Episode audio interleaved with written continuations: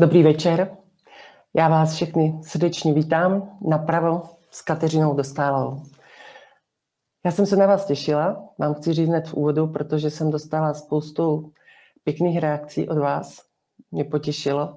Eh, také reakcí, které eh, poukazují na nějaké drobné technické eh, závady a za ty se vám samozřejmě omlouváme a doufám, že se tomu tak dnes nestane. Já si myslím, že začneme hned. Zostra. Tématy. Tématy, aktuálními tématy, které jsem si připravila, která jsem si připravila na dnešní večer. Jsou to tři témata. První, Istanbulská smlouva, to veliké dobro, které máme ratifikovat a přijmout. Vláda eh, se tím zabývala ve středu na svém zasedání. Eh, druhé téma se bude týkat, a je velmi neradostné, takřka kolapsu, ke kterému došlo u přijímacích zkoušek na střední školy pro naše děti. E, není dostatek míst a to si myslím, že rozhodně stojí za komentář.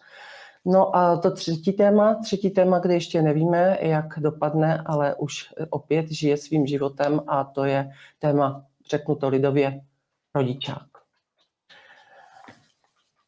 To bude téma zajímavé, protože rozuzlení neznáme, ale známe hlavní aktéry, kteří se nám do toho položili se svou plnou aktivistickou a pokrokářskou eh, vervou. Takže ale zpátky na začátek.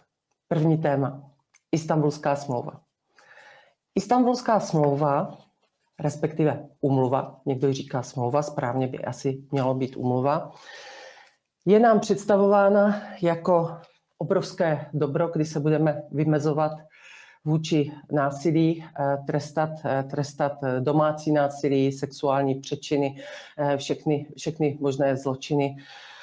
A já bych byla velice ráda, kdyby jsme si k této úmluvě, která, na kterou je teď vyvíjen ten obrovský tlak, aby byla co nejdříve u nás přijata, aby jsme si pustili krátké video, video, které vzniklo ještě před prezidentskými volbami. Poslechněme si to. No, um, problematika domácího násilí um, je i obsahem um, istambulské smlouvy, ne, to je smlouva istambulské deklarace. Deklarace nebo umluva. Deklarace, umluva, ano. A tu jsme zatím stále ještě neratifikovali. Já si myslím, že tady by asi mohl být učiněn první krok, abychom tu úmluvu deklarovali, abychom tu úmluvu přijali a ratifikovali, protože není důvod se tomu nějak vyhýbat a zatím k tomu vlády nenašly odvahu. Já si myslím, že bychom to měli udělat, protože eh, to samo o sobě bude znamenat větší ochranu eh, nejenom žen, ale samozřejmě i dětí v rámci domácího násilí. Umluva je nesmysl. My máme zákony. Tak, slyšeli jste to. Byla to předvolební eh, debata, kdy pan prezident se vyjádřil, že by tuto Istanbulskou umluvu podpořil a já přemýšlím o tom, jestli eh, tu umluvu eh, četl. Eh, myslím si, že, že ne, protože cesta do pekel je dlážděna dobrými úmysly a on si možná přečetl jenom, jenom záhlaví, anebo plnil rozkaz samozřejmě, ano, to by se taky tak dalo pojmenovat.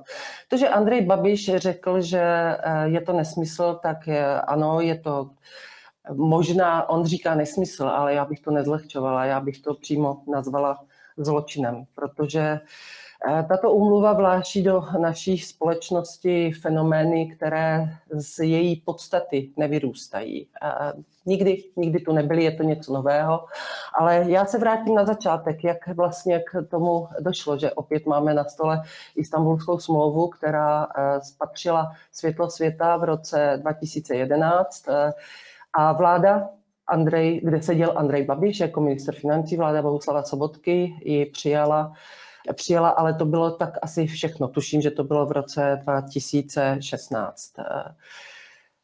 Tady bych chtěla poznamenat, že vláda tu eh, smlouvu, tehdejší vláda ji schválila. Předpokládám, že to bylo za, pod velením eh, sociální demokracie, eh, kde si myslím, že se lidovci bránili, ale lidovci jsou většiní, ty budou v každé vládě, takže to nějak překousli s tím, že bože v parlamentu to nějak dopadne. A Andrej Babi řekl, že je to, je to hloupost a tady bych se pozastavila jenom nad tím, že pořád nemáme jasno, kde hnutí ano stojí. Ano, je to hnutí catch all party, ale já si myslím, že v takto zásadních otázkách, jako je tato umluva, by opravdu jasno mít měli. To, proč se to projednává dnes, je dáno švédským předsednictvím, které se blíží a Švédi si vzali tuto umluvu jako svou vlajkovou loď Zajímavé je, jako řekla bych, že pikantní a asi to poukazuje na to, jak se projednávají tyto dost závažné věci v rámci Evropské unie. Zajímavé na tom je, že se k tomu máme vyjádřit na setkání ministrů dopravy Evropské unie a náš názor bude přednášet ministr dopravy Martin Kupka. Názor říkám náš názor. No, náš názor, protože společnost je nesmírně rozdělená, tak i tato vláda, nechci říct, že se zalekla, to v žádném případě, ale řekla, že se zdrží. Že se zdrží a pošle tuto umluvu do toho lítého boje, který se zřejmě odehraje v poslanecké sněmovně, protože opravdu to, co je skryto pod tím, pod tím, obr, pod tím dobrem, dobrem, vůbec žádným dobrem není. Já bych se pozastavila nad tím, že tato, tato umluva platí už asi v třech desítkách, desítkách zemí a máme nějaké analýzy? Víme o tom, eh, jaké, jaké pozitivní věci eh, tato umluva a její ratifikace přinesla? Co se stalo eh, zmizely tyto, tyto zločiny a přečiny, které se samozřejmě dějí v každé společnosti. Nezmizely. Nevím o tom prakticky vůbec nic a já jsem zastáncem toho, že máme zákony a nepotřebujeme ratifikovat, nebo respektive nepotřebujeme kodifikovat nové fenomény, nové fenomény současnosti, současného genderismu a ideologie do našeho právního řádu. Myslím si, že určitě stojí za zmínku mm, jedna zkratka, ta bych to nazvala český lež, která proběhla v poslanecké sněmovně. Tentokrát to byla interpelační zkratka. Pan premiér se vyjádřil eh, k této smlouvě asi tak, že eh, s naším právním řádem nebude mít vůbec nic společného. To není pravda. To není pravda, tato smlouva opravdu přináší poprvé v historii pojem gender jako pohlaví do našeho právního řádu a já se nebojím říct, že je to taková jakási vražená bota do dveří, použiju to, co jsem slyšela už na jednom semináři, v skvělém projevu, kousek si z něho potom pustíme. Vražená bota do dveří po otevření dveří pro fenomény nové doby. My už žijeme docela dlouho s naprostým pro mě nesmyslem, že mají být kvóty pro ženy, takové to zrovnoprávnění pohlaví.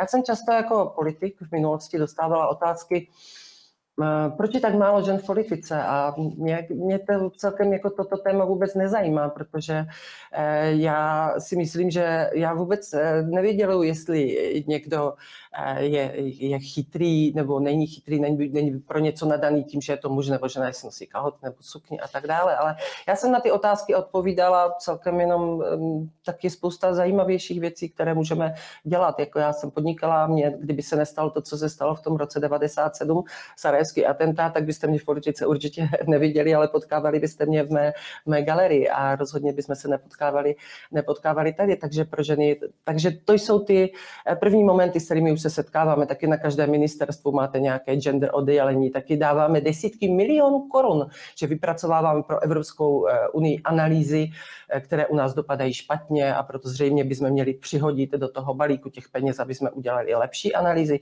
Já nevím, je to, je to neskutečné pokrytectví není nám to vlastní, je to fenomén, který nepatří do našeho právního řádu, není vlastní. Ale já si myslím, že by bylo velmi dobré, aby jsme si tady pustili uh, kratičký uh, výsek z té přednášky.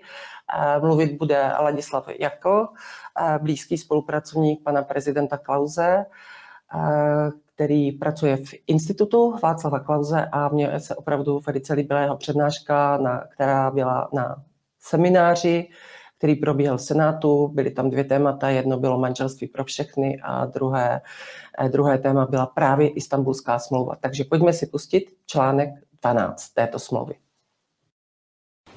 No, z článku 12 Istanbulské umluvy. Slyšte.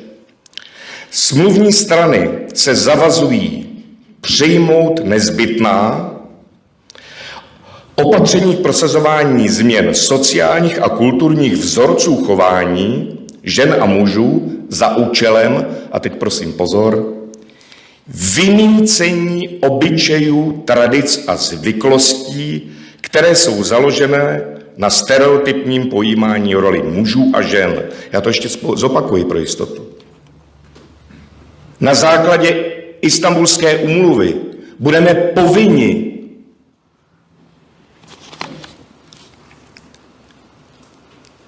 spouštět a řídit proces vymícení obyčejů, tradic a zvyklostí.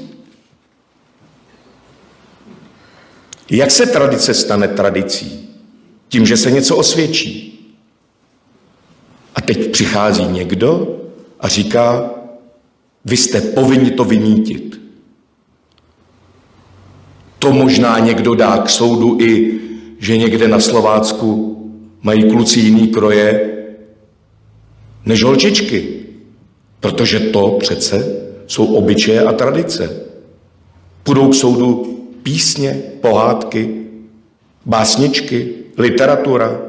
Ne, to není přehnané. K tomu zcela jistě už dochází a dojde i u nás. Tak, slyšeli jste to. Ano, já naprosto souhlasím. I kdyby jenom jeden jediný tento článek měl platit, tak je potřeba se nad tím nezamyslet, ale rozhodnout se jednoznačně, rázně. Nevnášet tento fenomén nové doby eh, do našeho právního řádu.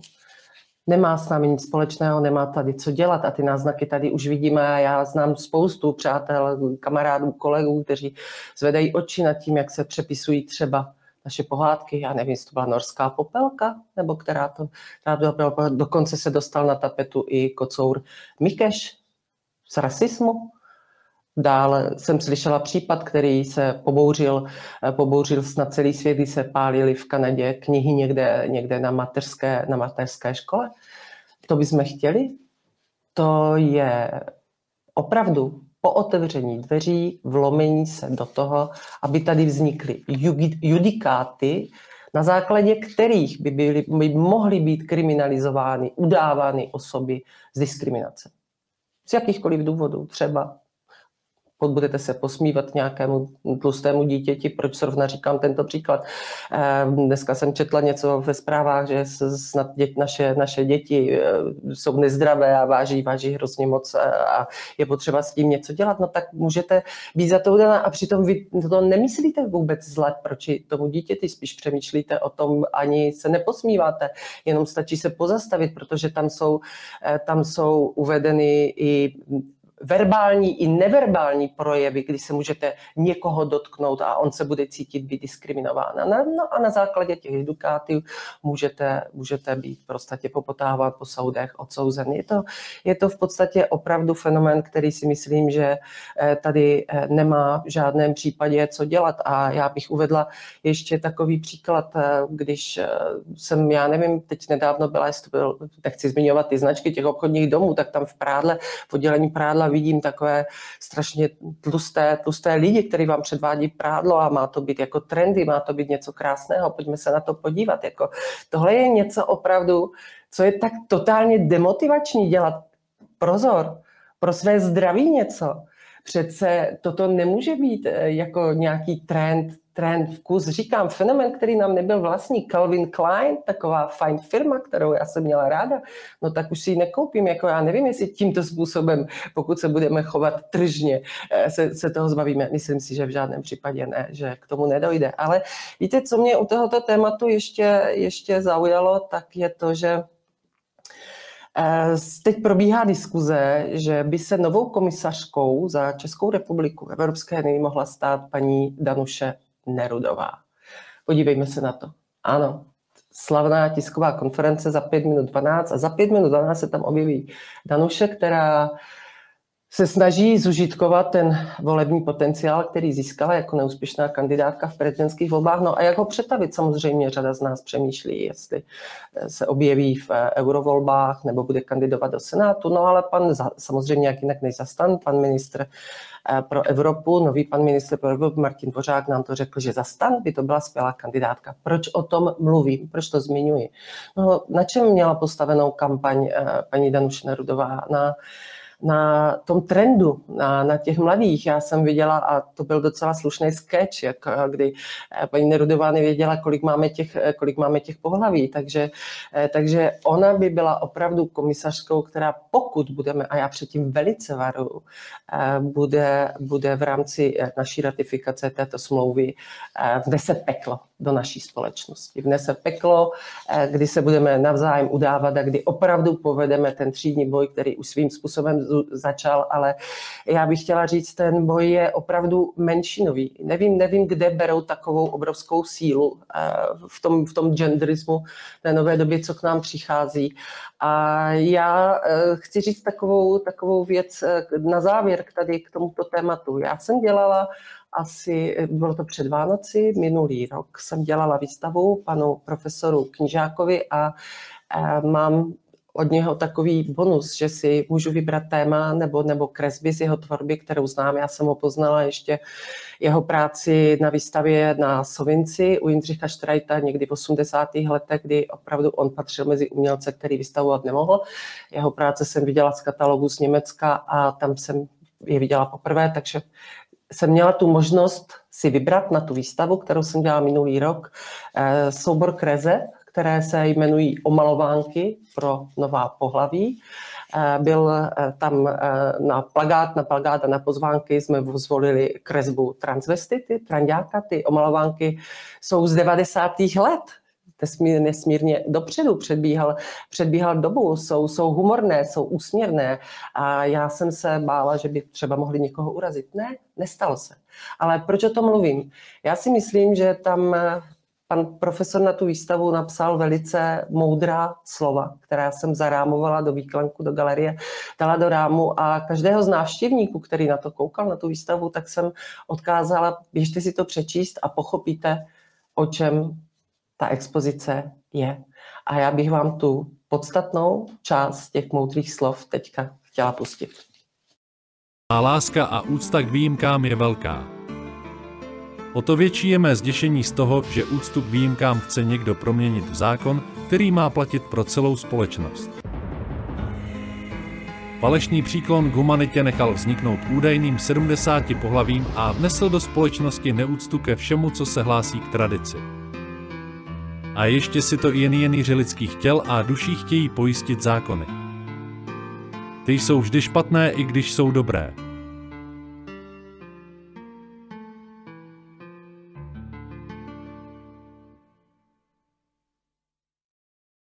My jsme, slyšeli jsme to?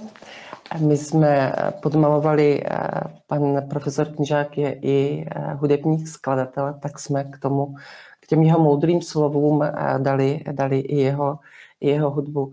Eh, já si myslím, že by, jsme, že by jsme u toho měli zůstat tak, jak to je a rozhodně si nemyslím, že by se eh, přestali dít ty, ty, ty zločiny a to všechno, co je vyjmenováno v té, v té istambulské umluvě a stačí jenom na nás, jak budeme jako společnost pozorní těmto, k těmto excesům, k tomu, co se děje a jak se bude naplňovat právo tak, jak je stanoveno v, našich, v našem právním řádu, eh, v našich, eh, v našich zákonech. A ještě jsem zapomněla, a to bych chtěla dodat jenom na závěr, protože jsme ve stavu eh, rozpočtovém a v takovém, v takovém deficitu, tak bych chtěla dodat jednu věc, která není nepodstatná a není zanedbatelná a já bych na ní zapomněla. Takže pozor, součástí té, té istambulské úmluvy je také to, že se v úmluvě státy zavazují mimo jiné k uzákonění opatření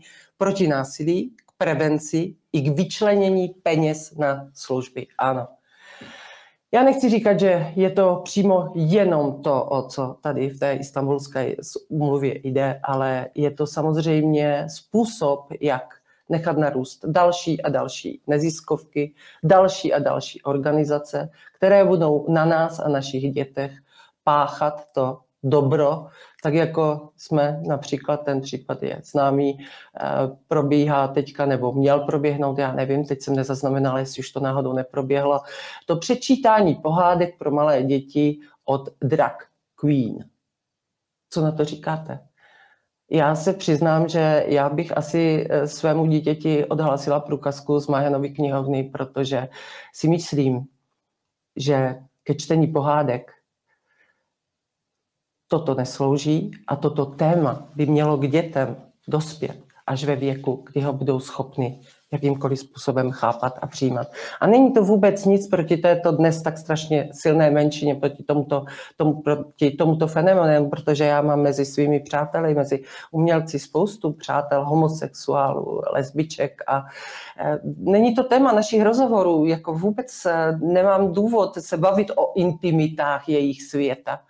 Máme úplně normální, obyčejné starosti a musím říct, že e, ti mý přátelé ani nejsou příznivci tady, tady těchto jejich upřednostňování a tady tohoto fenoménu uh, nové, nové doby. Ale já si myslím, že tohleto téma není mm, nesouvislé s tím druhým, které bych chtěla, které bych chtěla otevřít, protože jestliže budeme bude se odehrávat dlouhý boj v poslanecké sněmovně, budou třeba i obstrukce a tak dále. Nad tímto tématem, tak nám pod prsty uniká to důležité opravdu to důležité. A to je to, co se, se odehrálo minulý týden. Já jsem viděla ty zoufalé rodiče a bylo mi jich upřímně to samozřejmě, každý jsme si to prožili. Já u svých dvou synů eh, pamatuju si i to, když bychom se třeba se sestrou hlásili na střední školu, připravujete se, učíte se. Teď to zklamání, to zoufalství těch rodičů. Fakt mi jich bylo líto a vážně jsem byla zvědavá, jakým způsobem na to bude vláda a vládní koalice reagovat. Pojďme si, pojďme si něco pustit. Kdo přestěhuje z Prahy ven, má si to rozmyslet se vším všudy. Lidé chtějí dům se zahradou, ale už nepřemýšlejí o kvalitě školství. To si mají rozmyslet a nečerpat jen bonusy, mít kvalitní bydlení se zahradou, ale i kvalitní školu v Praze 6. Tak slyšeli jste, slyšeli jste to. Už jsme zase tady, pan poslanec Lacina, hnutí stan. Eh, já jsem ho tady dala záměrně, protože jste mi posledně v, u minulého streamu eh, psali, že je to tak nevýznamná osoba, že není potřeba se tímto poslancem zabývat, ale já si myslím, že není nevýznamná strana, kterou, kterou on zastupuje a která dostala ke zpravování ministerstvo školství. A strana stan není strana, která by měla nějaký program, nějaký cíl, nějakou jasnou ideu. A ministerstvo školství a školství jako takové je rezort, kde musí být jasná, jasná idea, jasný směr a plán, protože ty dopady a ty odrazy se projeví na tom, jak to ministerstvo spravuje školství až po, až po delší době.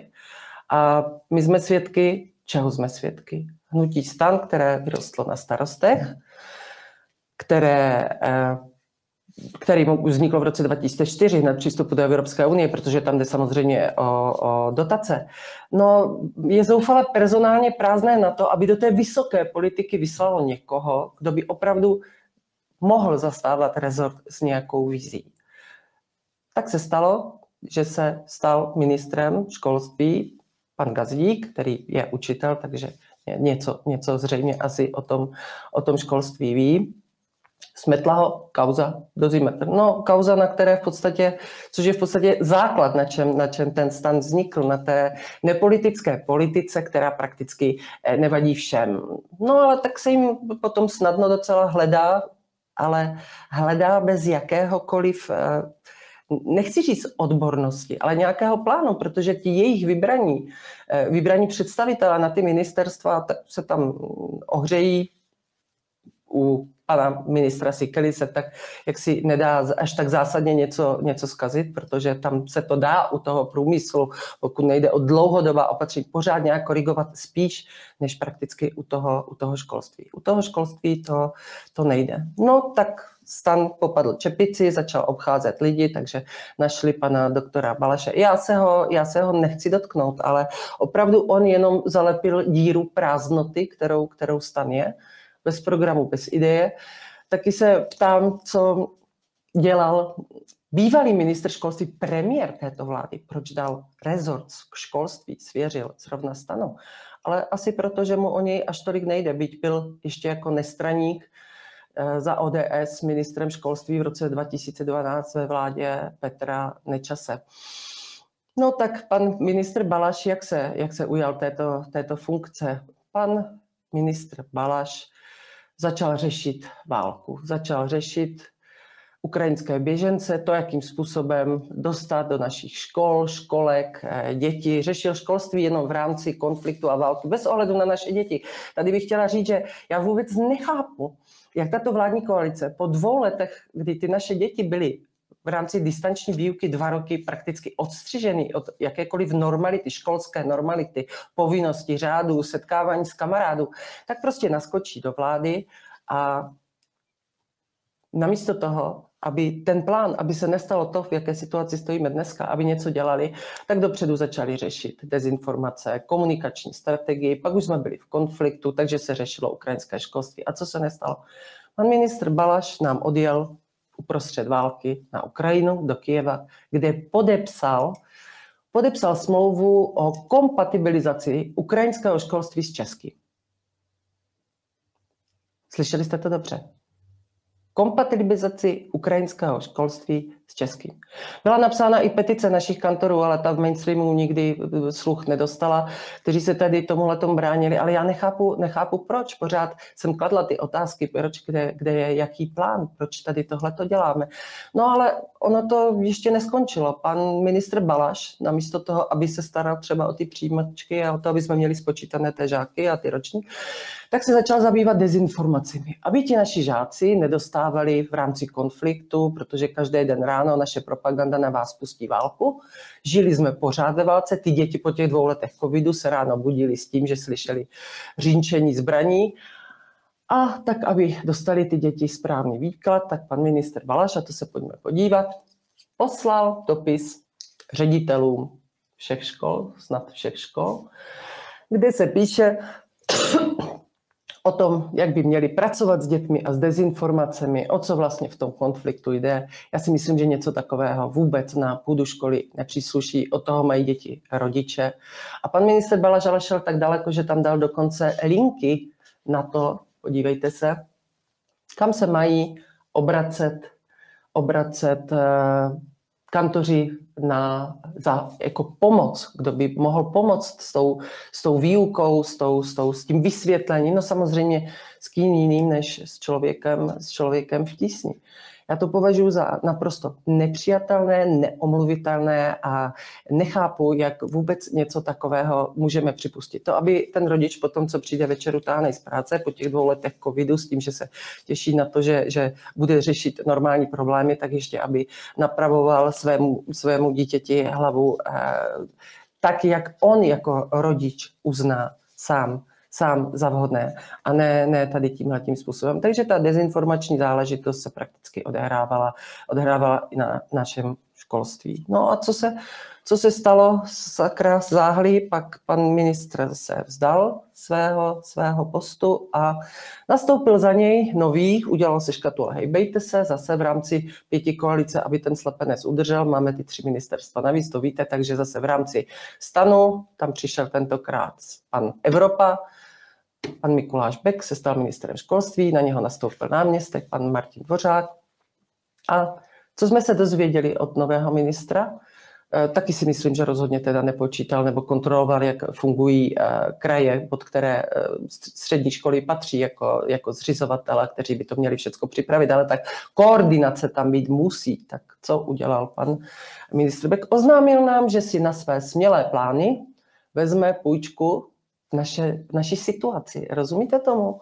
V naší situaci si vezme půjčku 45 miliard na to, aby naplnil své plány desetiletého, desetiletého povinné školní docházky. A já nevím, co všechno, já si myslím, že eh, takové výkřiky ani nemá smysl. Tohle to nemá smysl, smysl určitě, určitě komentovat. Ale víte, pan premiér pochopil, on už se teda omluvil jedné části společnosti a to byli důchodci. Tady si myslím, že se omlouvat nebude, protože on to vyřešil.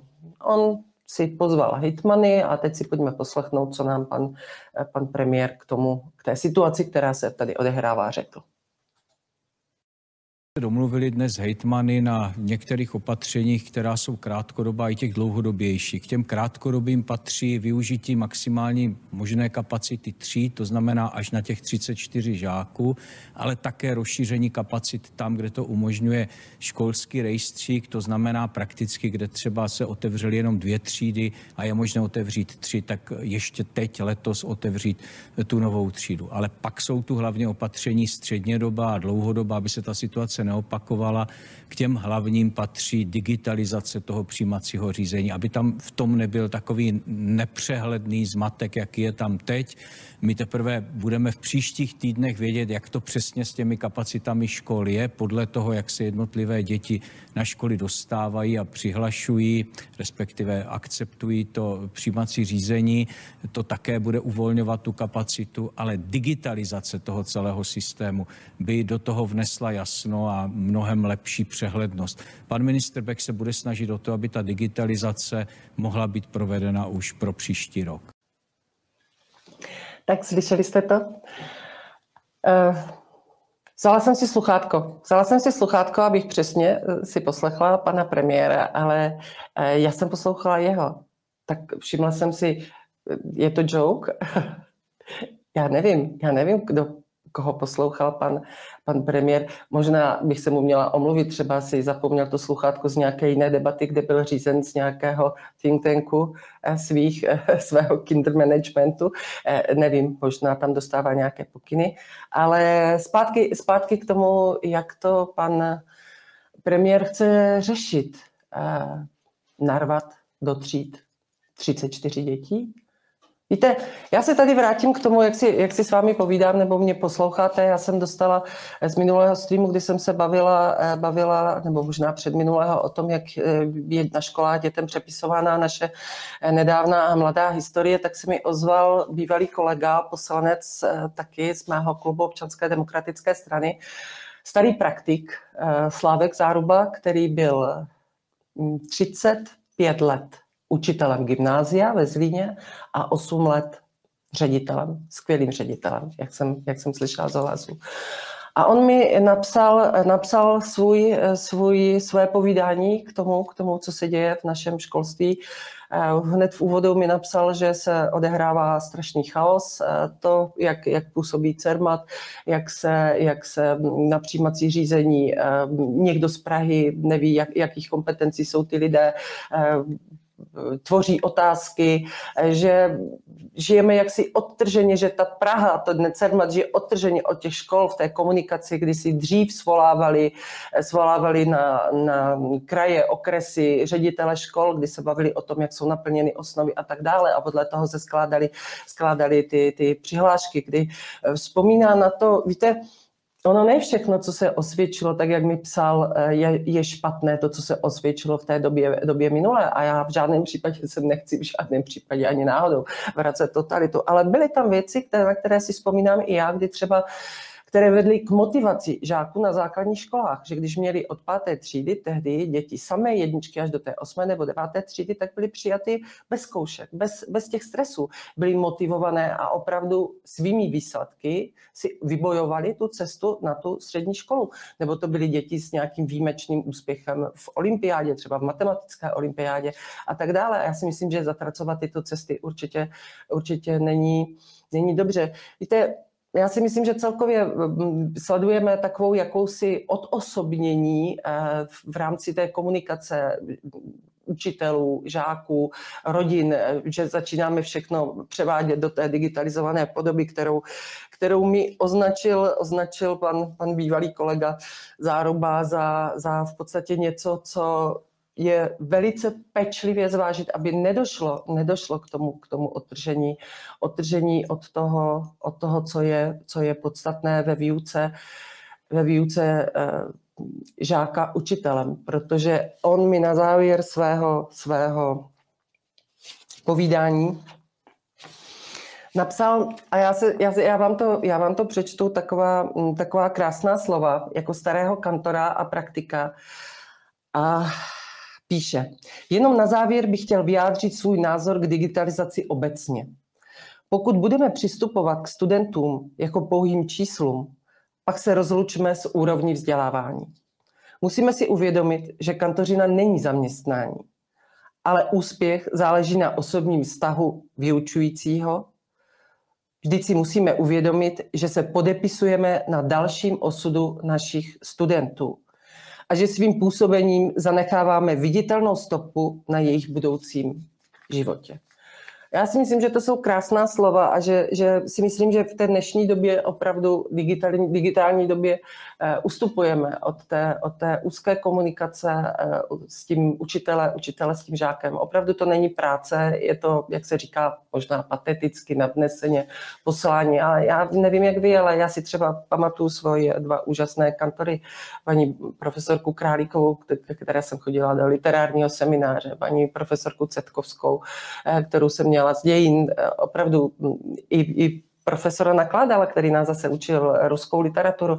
Opravdu skvělé kantory, na které si vždycky, vždycky vzpomenu. A já si nemyslím, že to, že pan ministr Beck utratí miliardy za digitalizaci, že se zlepší naše, naše školství, základní a střední školství.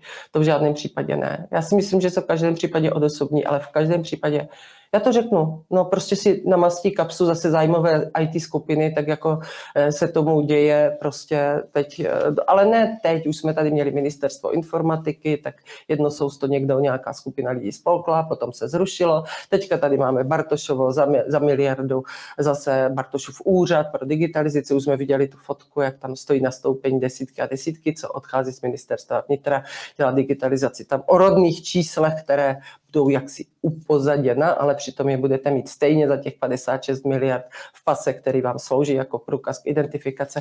Já nevím, já, já jsem nedávno jsem v jedné diskuzi někomu napsala, že, že myslím, že to bylo k panu, panu redaktoru Moláčkovi, který se tam vyjadřoval zase něco to bylo, něco to bylo o, o válce a já už jsem tam jenom napsala, že už jim stačí, aby nám vrazili všem hlavy do datových schránek a, a prostě už jsme byli připraveni jenom na to ano nebo ne, ano, jako ten je špatný a ten je dobrý a ten je zlý. Nic neexistuje mezi tím. Ztratili se nám všechny valéry světa. Když voláte tomu operátorovi, který vás má navádět, tak prostě máte jenom dvě možnosti. Ale svět není o dvou možnostech. Svět je o spoustě valérů barev, o spoustě možností, o spoustě rozhodnutí. A tohle to bychom teda rozhodně na naše školství aplikovat neměli, ale pan premiér usoudil, že má vyřešeno, asi se bude moci věnovat zase, zase obnově Ukrajiny, protože na nás pustil našich sociálních sítích poutač.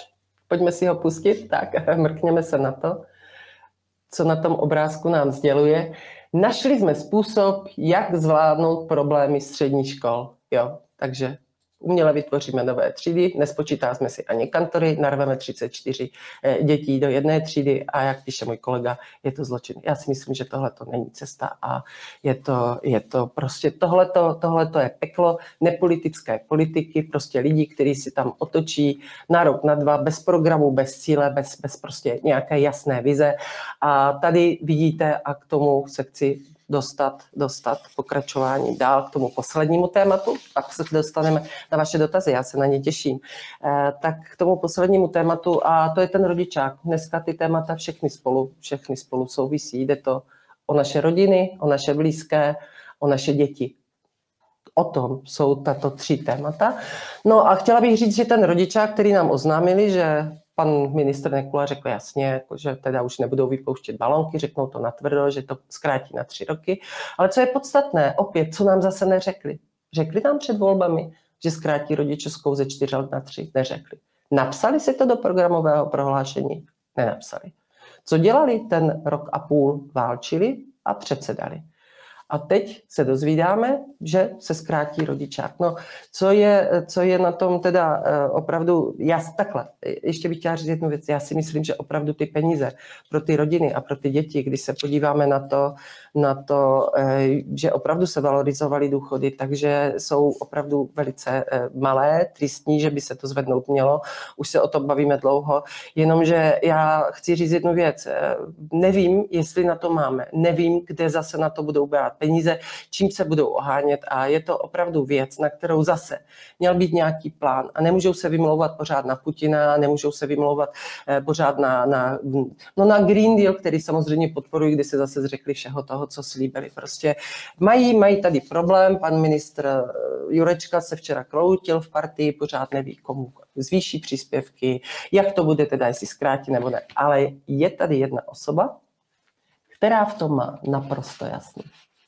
Já si myslím, že teďka určitě stojí za to si pustit krátké video a budeme v tom mít jasno i ohledně rodičovského příspěvku řešíme, jestli zvýšit jenom, anebo i snížit dobu pobírání. A já jsem zastánce z toho, že prostě dlouhá rodičovská ve finále tím, že nám škodí. I když to teda mnohdy třeba tak to nemyslí ani oni sami. Ale prostě dlouho vyloučit se na dlouho z pracovního trhu ze své kariéry, aniž by třeba zůstali aspoň na nějaký malý částečný úvazek. A navíc ještě třeba při více dětech jim vytváří neskutečně mnoho problémů do budoucna. A bohužel i nejenom jim, ale všem celé společnosti. Mají nižší platy kvůli tomu, nebo mzdy, mají nižší důchody kvůli tomu. Slyšeli jste to?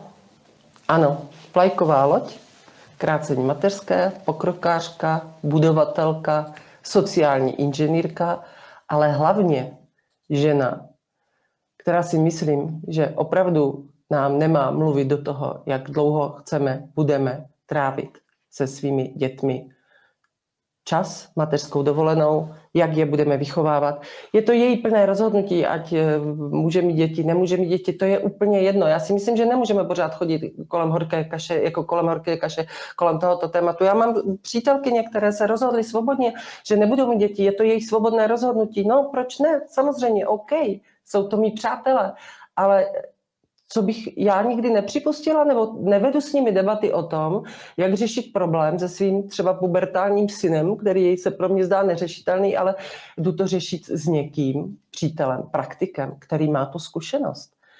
Paní, paní Pekarová Adamová nám tady v podstatě představuje plán, který byl upozaděn. Ten plán se jmenuje Barcelonské cíle. Barcelonské cíle jsou plán Evropské unie, který vznikl už v roce 2002. Proč vám to takto datuji do roku 2002? Proto, že je toho spousta, co nám neřekli, když jsme do Evropské unie vstupovali. Když bylo referendum, co jsme viděli? Velké billboardy, všude bylo. Budeme cestovat, budeme svobodně se pohybovat, studovat, všechno bude úžasné, všechno bude, budeme dostávat dotace, zvelebíme zemi a tak dále. Proč tam nebyly barcelonské cíle? A já vám teď vysvětlím hned, hned o, co, o co tady jde. Barcelonské cíle je plán, který vznikl v roce 2002, dva roky před vstupem, a je to plán, že do roku 2030 je potřeba dosáhnout víc jak 50% dětí v jeslích. Slyšíte dobře? V jeslích, ne ve školkách. To je ten budovatelský plán. A mě teda naskočila husí kůže, ale já už jsem si to přečetla někdy před rokem a půl. Už jsem zas, jenom takovou zmínku, Daniel Kaiser, tuším, že to bylo ve 24, se o tom, o tom nějak zmiňoval, zasunula jsem si to do vzpomínek a teď, když jsem slyšela paní Pekarovou, tak jsem si na to vzpomněla a začala jsem pátrat co jsou barcelonské cíle, o co tady vlastně vůbec jde. No a já jsem pochopila, proč Markéta Pekarová Adamová tady toto prosazuje, protože ona je opravdu, co přivane z Bruselu, to ona uchvátí a já už nevěřím vládě Petra Fialy ani v těchto základních věcech, jako je to, jestli přijmeme praktiky totality, které jsme tady žili, kdy naše ženy byly postaveny k pásům a děti byly dány do školek, kdy vydělávalo se víc peněz. Jo, to prostě, jako mě nad tím zůstává rozum stát a já jsem si zapatral tak daleko, že jsem, že jsem si říkala, no když už ta ODS ztratila rozum s Fialou, jako nestratila ho u těch předchozích premiérů taky? Ne, nestratila. To ještě ODS existovala a chci poukázat na naše předsednictví v roce 2009, kdy premiér Petr Nečas byl ministerem práce a sociálních věcí a tady to vidíte.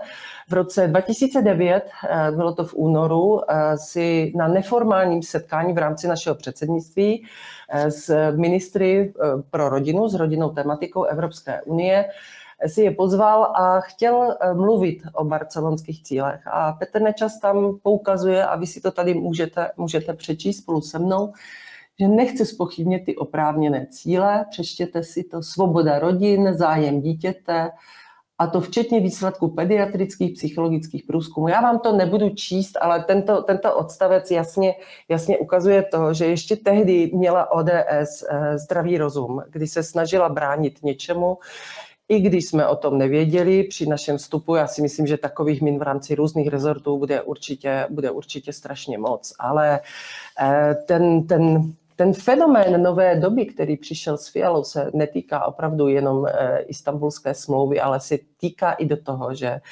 já jsem přesvědčená, že paní Pekarová tím, co tady prodiskutováno nebylo ani v předvolebních programech, ani v programovém prohlášení, přichází v rámci našich deficitů a šíleného stavu e, rozpočtu, přichází tady s tímto pokrokářským sociálním inženýrstvím, jak by mohla být podrbána v Evropě Bruselu za uchem. Petr Fiala určitě určil for den line, že se toho opět chopíme a oprášíme toto téma. O to eh, víc musím kvitovat a víte, já, že tady často, často nasazuji na lidovce a opravdu, opravdu říkám, ti jsou věční a budou sedět v každé, v každé vládě, ale jsou, jsou výjimky.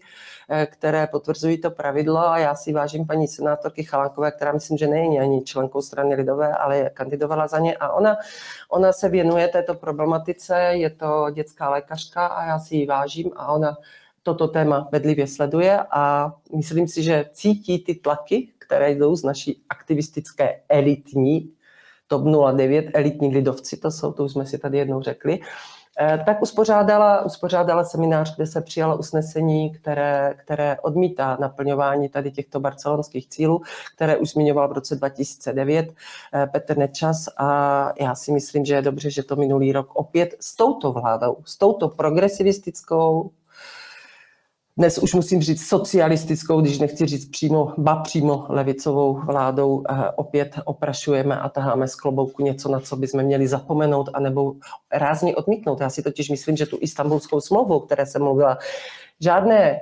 eh, nejsme rozhodnuti nebo nemáme stanovisko. Mají rázně říct, že stanovisko naše je, že to nebudeme ratifikovat. Tečka. O co jim jde? Já jsem přesvědčena o tom, že kdyby se vypsalo na istambulskou smlouvu referendum a vedla se kampaň ne podpásová, tak jak se děje v mainstreamu, eh, takže by v každém případě jsme nemohli na základě toho eh, tuto smlouvu ratifikovat. Stejně tak, jako by jsme nemohli eh, začít ze zadu těmito náznaky paní Pekarové říkat, že, eh, že nám škodí mateřská. Pane bože, ať to tato žena vůbec něco takového, takového neříká. Ale já bych chtěla říct, že na tom semináři vystoupil i pan, pan senátor Čunek, který tam řekl velice zajímavé věci a to z průzkumu, které se dělaly a ty, ty zní naprosto, naprosto jasně. 85% eh, rodin, mladých rodin si přeje dítě vzdělávat až do školek to znamená eh, o tří let. A když udělali eh, průzkum mezi respondenty v celkově ve společnosti, tak 75% lidí souhlasí s názory těchto mladých rodin, že dítě patří do školky až ve třech letech. A ne, aby jsme ho vrhli do rukou státu, tak jako za totality do jeslí. Jako. Je to naše specifikum, ale víte, proč je to naše specifikum a eh, proč jako je vyvažující, že každý stát to má jinak. Zajímavé na těch průzkumech je to, že sice Česká republika má rámci Evropské unie má mm, největší počet matek na té dlouhé mateřské, řekněme na té, na té čtyřleté mateřské, ale zase máme oproti Evropské unie nejvíce žen, které pracují se staršími, se staršími dětmi. Takže ten balans tam je a je to vyrovnané. A přišel s tím pan senátor Čunek, kterému taky patří dík za to, že aspoň on, protože od Mariany Jurečky se nemůžeme dočkat vůbec ničeho, ten teďka bude prokluzovat jak had mezi svými koaliční partnery a řešit, jako který, kterou vteřinou narození má kdo nárok na příspěvek eh, či, eh, či, či, či ne. Takže, takže tolik tady k tomuto tématu. Víte, já si myslím, že musíme být pozorní, ale hlavně musíme také oslovovat svoje poslance. Já si myslím, že každý ve svém regionu zná svého poslance a že bychom s nimi měli mluvit. A jako líná huba hotové neštěstí se říká. Já jsem si přečetla strašně zajímavý článek eh, Pavla Šika, na kterého vás upozorňuji, protože ho hrozně ráda čtu a hodně článků se zahraničí a on tam povykládal jen takový svůj obyčejný eh, příběh rodiče, který nemohl umístit své dítě do školky v Praze a bylo jich snad 300 odmítnutých rodičů a on nelenil, sedl a začal psát dopisy. Oslovil všechny úřady, řekl, jak je to možné. Začal se, začal se o to zajímat, začal s tím něco dělat. No a najednou mu přišel dopis, jeho dítě bylo přijato. A ptal se, jak je to možné, vám se uvolnili místa? A oni mu na to odpověděli. Byl jste jediný, kdo se ozval. Já si myslím, že je to dobrý příklad, že bychom to měli dělat všichni že bychom se měli všichni zeptat svých poslanců, jestli budou ratifikovat fenomén toho, že přijdete do obchodu, vidíte tam Kalvina Kleina v jiné podobě, kdy budete mít strach cokoliv nahlas říct, eh, říct, či se zatvářit i grimasou, abyste nebyl obviněn z diskriminace či ze znevažování druhého pohlaví a tak dále. Já si myslím, že je to opravdu hodně na nás. A eh, já jsem vám řekla, že se dostanu do dotazů a proto se podívám, jestli se mě na něco ptáte. Je pravda, že Istanbulská smlouva bude jako mezinárodní smlouva nadřazena našemu právu, eh, našim zákonům? Bude, bude, já si myslím, víte co, jak jsem řekla, já tady eh, vystupuji jako politik, jako člověk, který jako člověk eh, z vás, který žije denně ve veřejném životě, ve veřejném prostoru a já si myslím, že tyhle ty odborné, odborné věci určitě tady zodpoví naprosto skvěle, eh, skvěle Ondřej dostal. Podstatné je to, že to má být kodifikováno a implementováno do našeho právního řádu. Ten gender, pohlaví, třídní boj, to tam prostě bude. Takže v žádném případě se nevyhneme peklu, které nás bude čekat v rámci, v rámci naší, naší debaty tady. To se naznáme v parlamentu včera, ať to zamítnou. Uh, obraťte se na známé. Obraťte mě dostálová, pardon, já se musím, uh, Vlastimil Jar, Jaroš, Vlastimil Jaroš, já vám děkuji za tuhle otázku. Obraťte se na známé, které v parlamentu máte. No, já už jich tam prakticky, prakticky takřka žádné, s kterými bych eh, mohla komunikovat, nemám. Já nevím, kde nastal, nastal ten zlom, protože ještě předtím, než byla ustanovena tato vláda, tak jsem v řadě svých kolegů, kteří tam ještě jsou, zvedala obočí a psala své připomínky a ptala se, jak je to možné, ale buď mi neodpověděli, nebo mi řekli, že mám zbytečné obavy. Takže já bych to být neměla. Já bych vás požádala, abyste to byli vy a konkrétně na své poslance. Drahomíra Navrátilová, já vám děkuji. Ano, to máte pravdu, já už jsem to tady řekla několikrát. Ano, ODS byla pravice. Já jsem tady taky řekla to, že um, ano, souhlasím s názorem, že česká společnost je levicová, vždycky levicová byla a to kivadlo se tady za těch 33 eh, let vychýlilo jenom jednou a to bylo to vychýlení, vychýlení s Klausem. To bylo tehdy, kdy vznikla občanská demokratická strana na čtyřech poděbradských artikulách, čtyřech neměných zásadách, které jsou dneska, eh, neexistují, jsou v rozvalinách. Dneska má ODS program o 190 bodech, ale ODS neexistuje. ODS, jestliže ODS nebrání, tehdy ještě Petr Nečas tomu bránil, jestliže ODS dnes nebrání eh, tady, tady tomuto trendu, tak ano, máte pravdu, pravice to není. Napadlo by vás někdy, že ODS bude hrobařem vzdělanosti?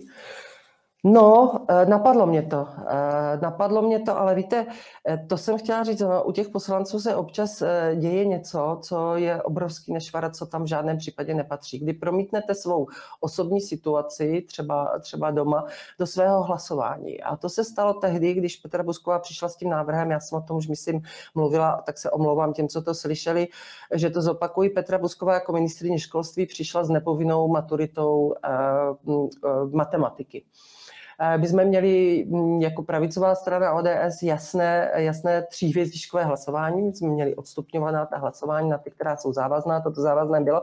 No a načli se kolegové, kteří víte, oni nikdy nehlasujete proti. Prostě buď se vám udělá špatně, nebo zůstanete někde v zácpě, nedorazíte a ten váš hlas tam není a tento návrh prošel. No a pak jsem se v kolárech dozvěděla, a to se dozvíte časem, pane bože, když jsem proto nemohl zvednout ruku, nemohl bych přijít domů, maturujeme dítě, takže takže to i takové důvody byly. Napadlo mě, že vzdělanost dříve či později někdo pohřbí, protože vzdělaní lidé se těžko ideologicky masírují potřebují s prominutím tupce bez názoru a vzdělání, drž hubu a krok. No ano, no, tak ten útok jako na naše školství v rámci těch eh, nových fenoménů, ať už je to klimatismus, genderismus, tak eh, ty se tady odehrávají už, už další dobu a samozřejmě, že to není jenom ta matematika, ale je to rozvolňování pravidel, je to, je to to, že si můžou rodiče svobodně vybírat, kdy kdy eh, prostě dají své dítě do školy, eh, chodí se po psycholozích za, za obrovský nešvar a za, za opravdu největší zásah a nejbrutálnější zásah eh, do našeho školství a vzdělávání považuji inkluzi. A teď to v žádném případě nemůže nikdo z tělesně postižených dětí brát jakoliv ode mě, jakoliv ode mě zle, protože já, abych tuto větu mohla říct, tak jsem se, tak jsem telefonovala, mluvila jsem s Václavem Krásou, který, který tuto skupinu našich občanů eh, zastupuje a také tak vyrůstal, tak, eh, tak on mi řekl, že to, co se odehrává na našich školách, to, že už máme armádu 30 tisíc asistentů, kteří ne, že by napomáhali výuce, ale naopak jako tu výuku svým způsobem i brzdí, že už je to taková armáda, která si chce zakládat své odbory a dožadovat se, dožadovat se eh, vyšších mest a platů. Tak já si myslím, že ta inkluze je zločin. Nehledě na to, podívejte se, kolik to stojí peněz. Kdyby toto bylo škrtem, eh, ta, ta armáda těch 30 tisíc asistentů, a já říkám pro ty potřebné případy, aby na každé škole jich bylo 5, 6, samozřejmě, určitě, ale tak si myslím, že by to našemu státnímu rozpočtu velice prospělo, ale rozhodně by to prospělo našim dětem.